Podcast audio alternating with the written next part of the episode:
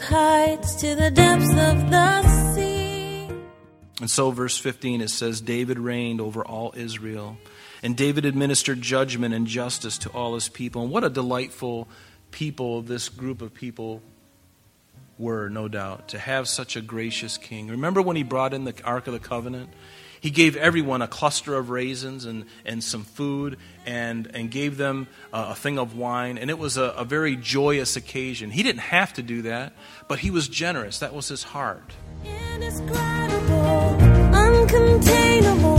You place the stars in the sky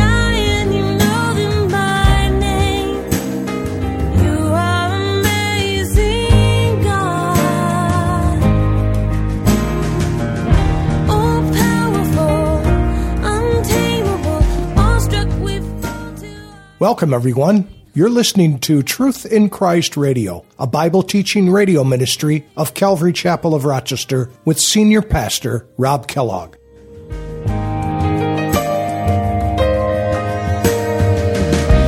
was told every lightning bolt where it should go? Today, our scripture says, So David reigned. This chapter of victory, blessing, and prosperity describes the national life of Israel during the reign of David. This is one reason why he is generally regarded as the greatest king or ruler Israel ever had. This is how God wanted to reign in the life of Saul. But Saul resisted the Lord and rejected his spirit. Because David allowed God to subdue him, the nations were subdued before David. David was a great king to his people. He fulfilled what is the fundamental duty of government to administer judgment and justice. Now let's join Pastor Rob's teaching already in progress. them, nor show them no mercy, nor shall you make marriages with them. You shall give your you shall not, excuse me, give your daughter to their son, nor your take their daughter for your son. For they will and here's the reason why. Does God have a reason for the things that he does? Yes. Sometimes as a as a parent you have to tell your son or daughter no and you can't give them a really good answer. You just got a gut a, a gut feeling and you say no. But why? Well, God tells why. And here's the reason that these people had to be destroyed. In verse 4 of Deuteronomy 7 For they will turn your sons away from following me. Notice what? To serve other gods. So the anger of the Lord will be aroused against you and destroy you suddenly. So there's a reason that God wanted them to be destroyed because he gave them time to repent and they would not, and therefore they were ripe for judgment. And God didn't want his people to be destroyed because if they fell into idolatry, which they did, history bears out that, right? That's the reason they went into the Assyrian captivity, the northern 10 tribes in 722 BC. That's why the northern or the southern two tribes went into captivity to Babylon in 586. That's why it happened because they didn't root it out. Even after David, we're going to find that sin slowly crept in. I think the time of David and Solomon were the, the, the, golden days of the Davidic dynasty. Solomon's kingdom, I mean, Solomon at his apex was incredible. People from all over the world were coming to hear him. The Queen of Sheba and others, you know, they're just like hearing this man's wisdom and, and the things that he's learned, and God is just blessing this guy, not only with wisdom, but monetarily. He was blessing, he had the best of both worlds. He didn't ask for the money, but the money came because he wanted what was most important, and that was the wisdom to govern God's people. And God says, Because you didn't ask for that, I'm going to give it all to you, Dave, or Solomon. But Solomon's wives came from other these other areas, these other nations. They came from those nations, and what did they do? They began to serve their false gods. And Solomon began to get smitten by these gods, and he began to worship them himself. And then, toward the latter part of his life, he realized what a mess he had made. And he repented. But it was a devastating thing for him and for the nation. So, back in our text, too, so that's who the Philistines were. David was proactive going after them. And then notice what happened. And he defeated Moab.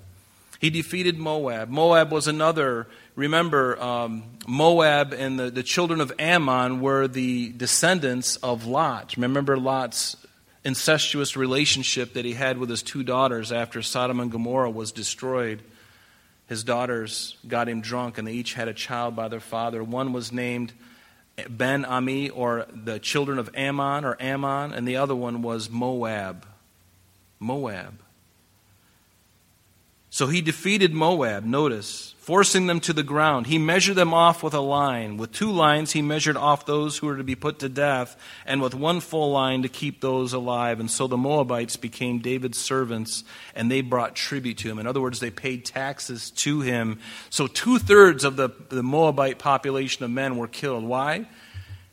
This is a way for David to assure that that generation is not going to come after him. It, it, really, it really puts a, um, it really slows down the possibility of them rising up with many men to come after David.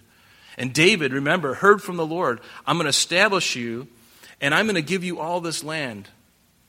And, and even in Solomon's reign, uh, Israel never obtained all the land that God had given to them.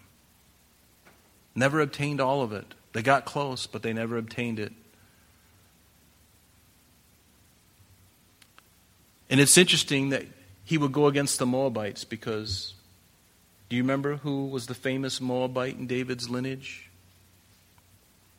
Ruth. Remember Ruth the Moabitess? Naomi's daughter in law? Ruth was a Moabitess. She was in the direct line, in the direct descent of Jesus. Yes, a Gentile woman. Ruth. So Ruth was David's great grandmother. Can you imagine? My great grandmother came from Moab. And now, for some reason, he goes against the Moabites. We don't know of all the skirmish and, and, and the reason for it. And remember, it was Moab that David, remember when he was on the run from Saul. Where did he take his mom and dad? He took them to the king of Moab because that's where his great grandmother came from. And they were safe there. It's kind of interesting, isn't it? And then, not too long after he becomes king, there's a point where a line is drawn in the sand. We don't know exactly what it was, but it doesn't really matter. But David is expanding his kingdom, obeying what God had told him to do. I love that. You know, being obedient to God, even when it doesn't seem right. I mean, think about how you would feel if you had to go, if you were going and, and, and going to war and, and against these people groups that God had planned for destruction. Think of how hard that would be. I find that would probably be pretty hard. It's different if, one, if they steal from you or if they murder somebody in your family. It, the, the, the passion and the anger is already there, right? But for, for God to just say, these people, I have doomed to destruction because of their sin. Because of their sin. So notice verse 3 David also defeated Hadadezer, the son of Rehob, the king of Zobah, and he went to recover his territory at the river Euphrates.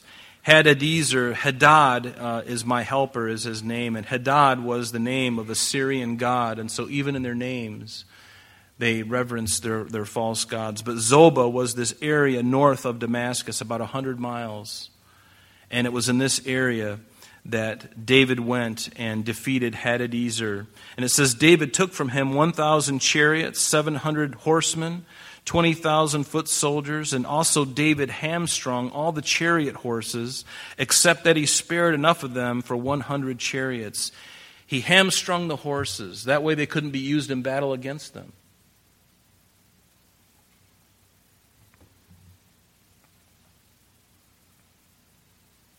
And when the Syrians of Damascus came to help Hadadezer, king of Zobah, David killed 22,000 of the Syrians. And then David put garrisons in Syria of Damascus, and the Syrians became David's servants, and they brought tribute or brought taxes. And so the Lord preserved David wherever he went. And isn't it obvious as you see David just that there's no defeats here? It's always, he, he's on the front and he's always successful now and winning these battles.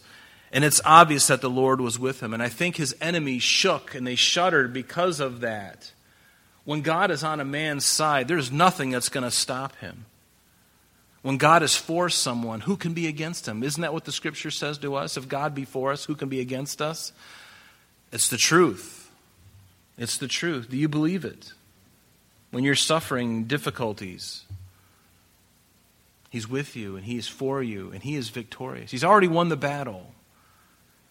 Do we know it? Do we believe it? Do we live like He's won the battle? Or do we, we live like defeated Christians? It's a good question. But remember, Saul, because of his weak character and his moral underpinnings, he was nowhere near as successful.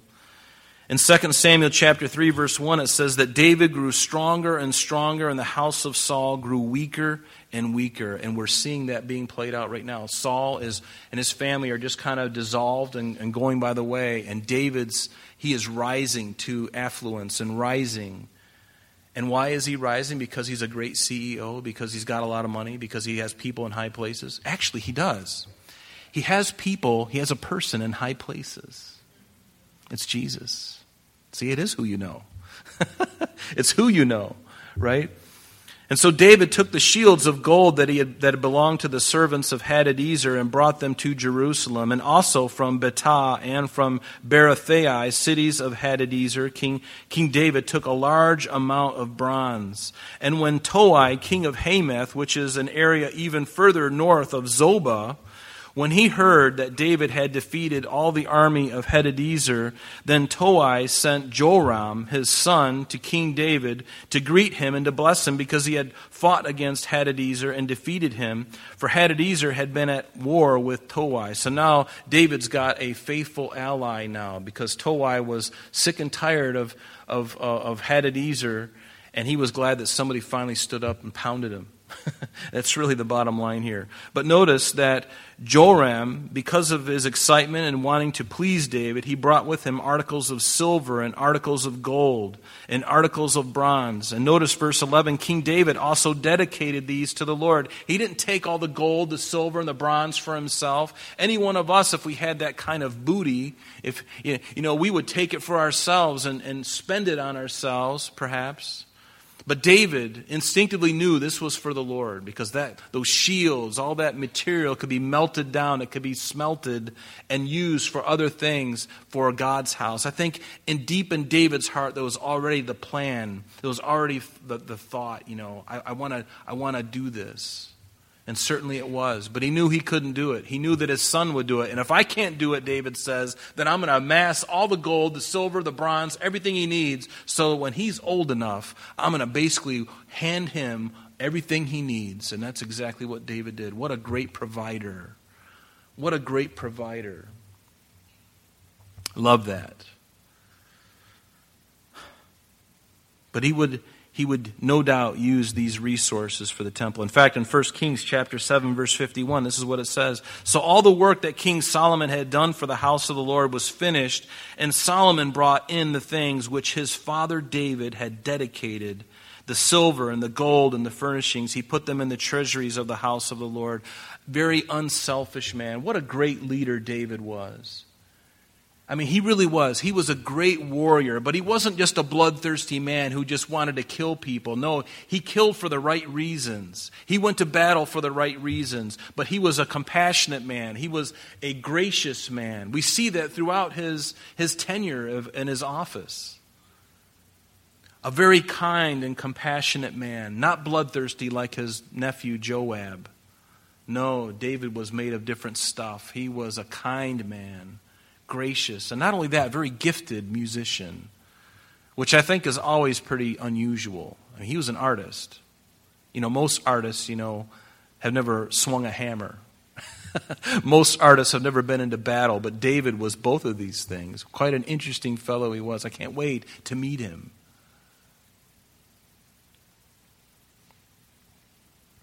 So, from Syria and from Moab, from the people of Ammon, from the Philistines, from Amalek, and from the spoil of Hadadezer, the son of Rehob, king of Zobah, David obtained all the spoil. Verse 13, and David made himself a name when he returned from killing 18,000 Syrians in the valley of Salt.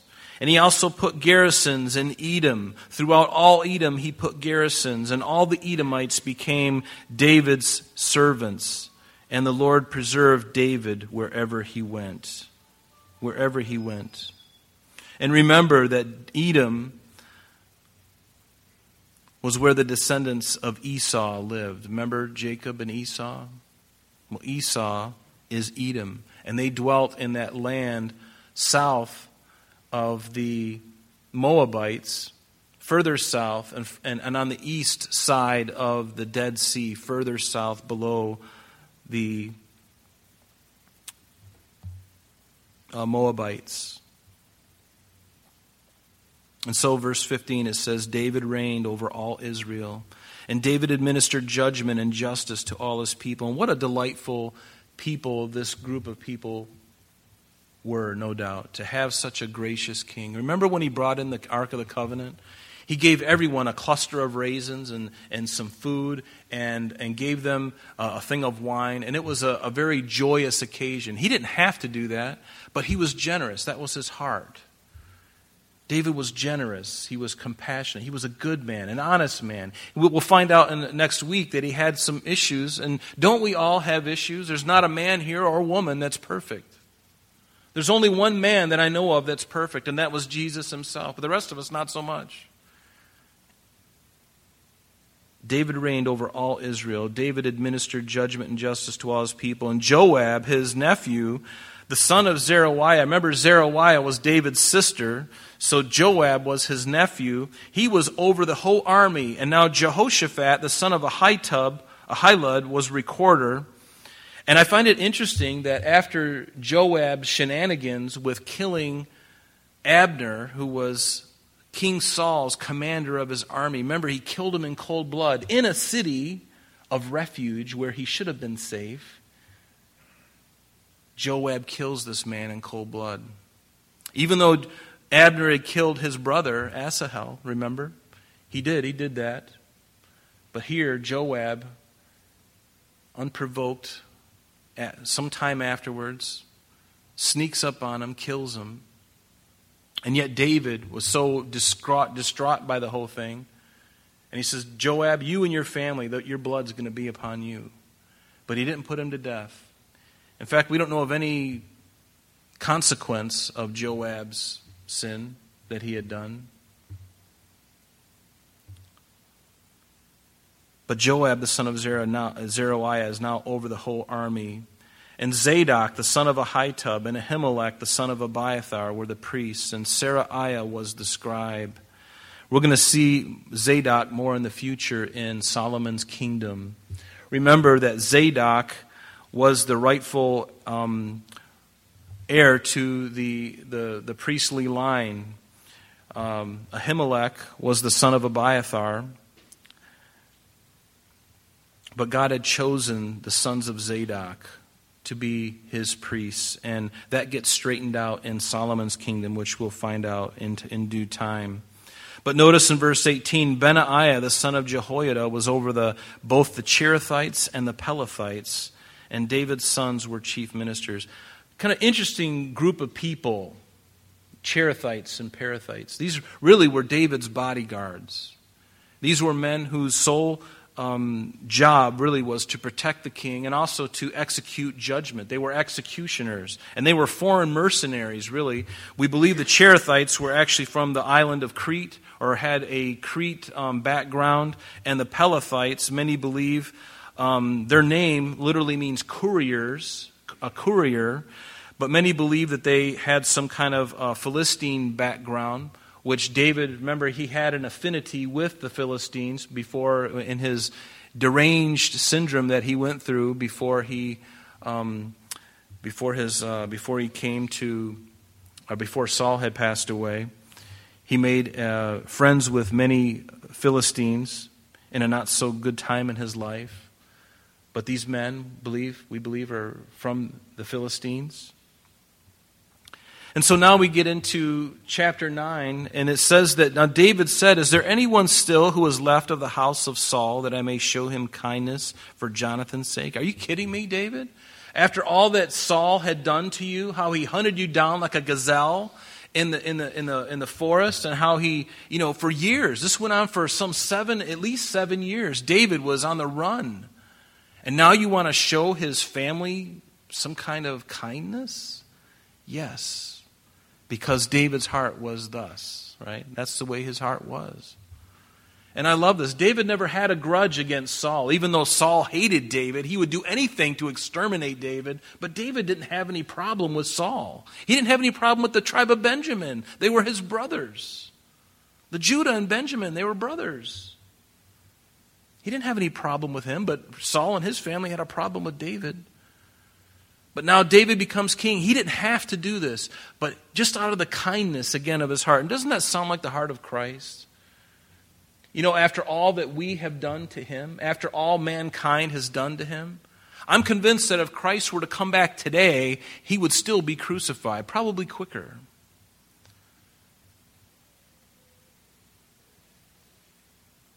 And yet, Jesus loves. While we were yet sinners, Christ died for us. What kind of love is that? That's the kind of love that changes lives. When a love like that gets a hold of your life, it changes you forever, and you are no longer the same person ever again. That kind of love captured, raptured my heart, and yours, hopefully, as well. But that was David's true heart.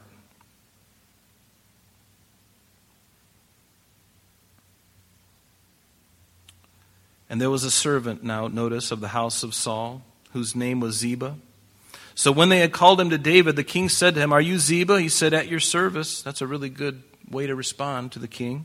Then the king said, Is there not still someone of the house of Saul to whom I may show the kindness of God? And Ziba said to the king, There is still the son of Jonathan who is lame in his feet. So the king said to him, Where is he? And Ziba said to the king, Indeed, he is in the house of Machir, the son of Amiel, in Lo Debar. And then King David sent, and he brought him out of the house of Machir, the son of Amiel, Ammiel from Lo Debar. And now, when Mephibosheth, that was his name, that was Jonathan's son's name, Saul's grandson is named Mephibosheth, and also David's best friend in the whole world, his one confidant that he had, Jonathan, his son, Mephibosheth, is still alive, and he's lame in his feet. In fact, in 2 Samuel chapter 4, we, we were reminded what caused him to be lame on his feet because right before, right when the news of Saul and his other his sons, his other sons, when they had died on the battlefield against the Philistines, in verse 4 of 2 Samuel 4, it says, Jonathan, Saul's son, had a son who was lame in his feet. He was five years old when the news about Saul and Jonathan came from Jezreel. And his nurse took him up and fled. And it happened as she made haste to flee that he fell and became lame, and his name was Mephibosheth. So somehow, when she held him and she was running, she tripped or he fell and he broke his leg. He did something where it had permanent damage where he couldn't walk again. And that was out of grief. The poor woman had just heard about that her son's you know, father and grandfather were just killed in battle. What horrible news could that be? How much more horrible could it be? But notice what happened. So David said to him, Do not fear, for I will surely show you kindness for Jonathan your father's sake, and will restore to you all the, all the land of Saul your grandfather, and you shall eat bread at my table continually. Are you kidding me? That's like going to being in the White House and being fed, you know, sitting at the president's table. I'm sorry, that concludes our program for today. But please join us next time as Pastor Rob continues our study in the book of 2 Samuel. Calvary Chapel of Rochester is located at 2503 Browncroft Boulevard, Rochester, New York, 14625. You can reach us at our church office between 9 a.m. and 4 p.m., Monday through Friday, at area code 585 586 3140. If you would like to have an audio CD of today's message mailed to you in its unedited form, simply mention today's date when contacting our church office. You can also contact us via the web by logging on to www.calvaryrochester.com. There you will be able to access a number of useful things, such as information concerning our beliefs, our ministries, contact information, our location, service times, and much more. You can also download or listen to the radio and sanctuary messages free of charge from the teachings link at the top of the page. To listen to Calvary Chapel of Rochester sanctuary messages or Truth in Christ radio on your mobile device, just subscribe to both through Google Podcast or Apple Podcast. You're also invited to join us on Sunday and Thursdays through live streaming of our services and Bible studies. Just click on the online services on the website. We're so glad that you could join us today. And if there is any way that we can bless you with your walk with Jesus Christ, please don't hesitate to call our church office. Remember, Jesus said, I am the way, the truth, and the life. And for this cause I have come into the world, that I should bear witness unto the truth. Everyone who is of the truth hears my voice. May God bless you in abundance today as you walk with Him. And until next time, this has been Truth in Christ.